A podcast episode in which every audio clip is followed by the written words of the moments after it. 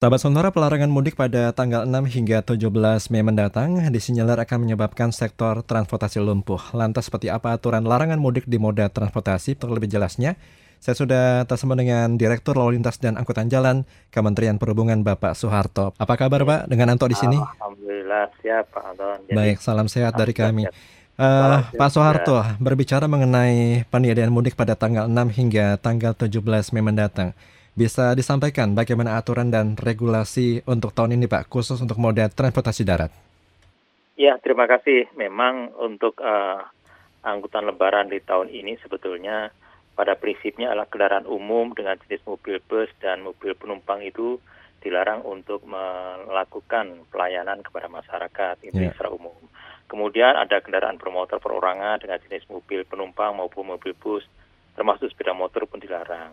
Dan tentunya ini adalah ada pengecualian. Artinya tidak serta merta semuanya tidak boleh bergerak. Baik. Ada pengecualian. Nah, pengecualian ini tentunya dapat kami sampaikan ini terkait dengan uh, untuk ketentuan misalnya untuk pekerja perjalanan dinas. Yeah. Ini tidak berlaku untuk ASN ataupun pegawai BUMN, okay. BUMD, Polri, TNI, pegawai swasta dan tentunya ini semuanya harus lengkapi dengan surat tugas dari pimpinannya atau instansi okay. dan ini dibuktikan dengan uh, tanda tangan basah lah boleh katakan seperti itu. Yeah. Kemudian memang ada beberapa terkait kegiatan pengecualian adalah untuk kunjungan keluarga sakit, Baik. kemudian untuk kunjungan duka anggota keluarga yang meninggal, kemudian ibu hamil tentunya di, dilengkapi dengan pendamping tentunya yeah. satu orang. Berikutnya tentunya ada kepentingan melahirkan, tentunya diperbolehkan ada dua pendamping. Di samping itu juga ada pelayanan da kesehatan darurat dan juga ada pelaku perjalanan dengan kepentingan yang sifatnya non mudik dengan kepentingan tertentu. Okay. Nah, untuk itu semuanya tentunya misalnya untuk pegawai swasta lah tadi kan semuanya membawa surat dinas. Nah, bagaimana dengan pekerja informal? Untuk pekerja informal saya kira juga sama, harus membawa surat izin dari yeah. pimpin tempat bekerja. Kemudian bagaimana juga untuk masyarakat umum yang selama ini juga seolah-olah semuanya nggak boleh bergerak. Yeah. Saya kira juga sama boleh saja tentunya membawa surat izin dari kepala desa ataupun lurah tempat okay. dengan tanda tangan basah. Nah, bagaimana seandainya masyarakat sudah terlanjur bergerak sampai dengan tempat tujuan? Nah, ini tentunya ada kewajiban dari para pemerintah daerah untuk uh, apa namanya untuk melakukan isolasi lah, mengajak masyarakat yang berdatang tadi melaksanakan isolasi selama lima hari. Yeah. Nah, ini tentunya semuanya itu tentunya diharapkan semuanya bisa menunjukkan yang namanya hasil tes untuk yang negatif COVID gitu kan. Oke. Okay. Nah, ini kira-kira yang secara umum demikian.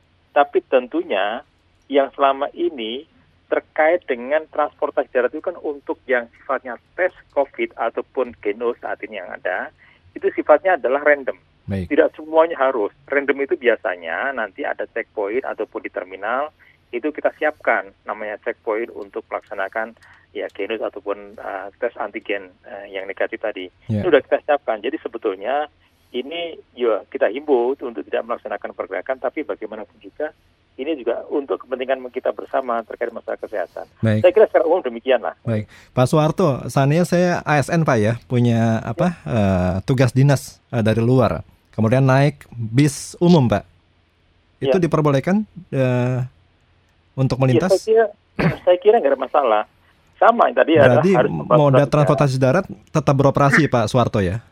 Iya masih beroperasi karena memang tidak semuanya itu berhenti. Yeah.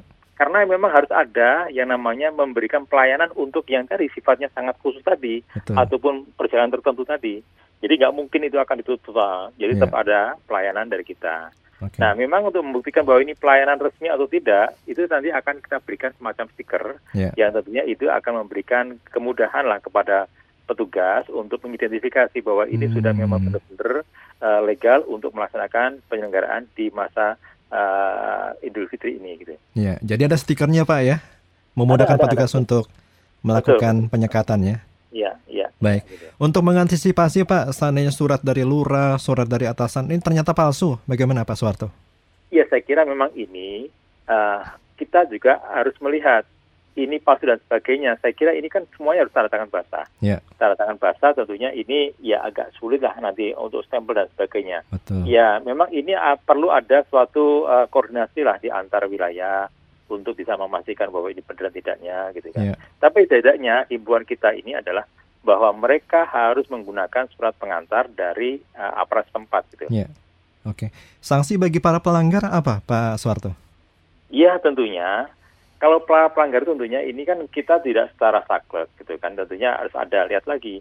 Kalau memang kebetulan kita dapatkan ada eh, masyarakat yang tidak melengkapi dokumen administrasi tadi, yeah. ya kita himbau untuk bisa melengkapi. Okay. Nah, tentunya seandainya tiba-tiba ketahuannya misalnya dari Jakarta mau ke Semarang, tiba-tiba ketahuannya itu ada di Semarang, ya sudah nanti ada pemerintah daerah tempat berkewajiban untuk melaksanakan isolasi selama lima hari. Oke. Okay. Nah saya kira sudah jelas lah kan ke, ke aturan main daripada satgas itu. Oke, okay. sana yang dicegat di Kerawang suruh putar balik atau bagaimana Pak?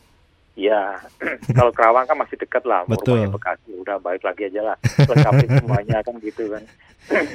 Kecuali jaraknya sudah jauh Pak ya, akan udah, dilakukan isolasi mandiri ya, iya, protapnya ya. Kalau, iya, udah sampai Surabaya, rumahnya di Bekasi, harus balik ya udah, makanya kewajiban pemerintah daerah untuk mengisolasi. Oke, ini uh, koordinasinya sampai sejauh ini sudah uh, sejauh mana Pak Suwarto?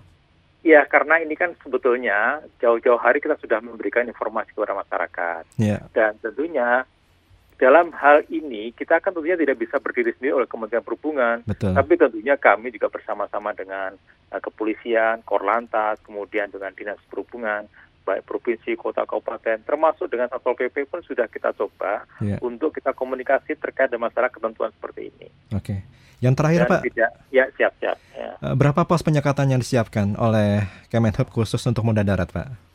Ya, sebetulnya kalau kami ini kan merupakan penebalan daripada yeah. apa yang saat ini dilakukan oleh uh, teman-teman di kepolisian. Nah, data yang kami peroleh dari teman-teman di kepolisian dari Korlantas kurang lebih ada 381 lokasi okay. yang itu dijadikan sebagai checkpoint. Hmm. Nah, kami tentunya bergabung pada T itu untuk yeah. melakukan penebalan untuk melakukan uh, beliau katakan koordinasinya seperti itu. Ya. Untuk mengantisipasi yang keluar Jakarta, titik-titiknya mana saja, Pak?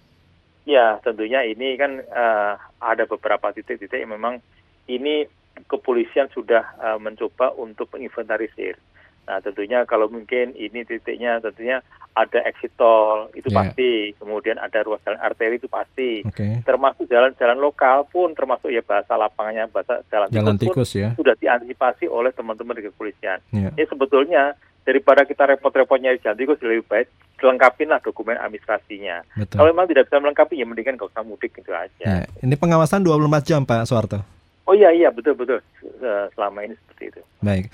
Semoga semuanya lancar Pak ya. Harapan kami sih masyarakat bisa mematuhi himbauan dari pemerintah untuk tidak mudik pada tahun ini. Itu harapan iya. kita bersama. Ya, amin, Baik. amin. Pak Suwarto terima kasih, salam sehat, selamat bertugas Pak. Terima kasih, salam sehat selalu. Salam sehat selalu.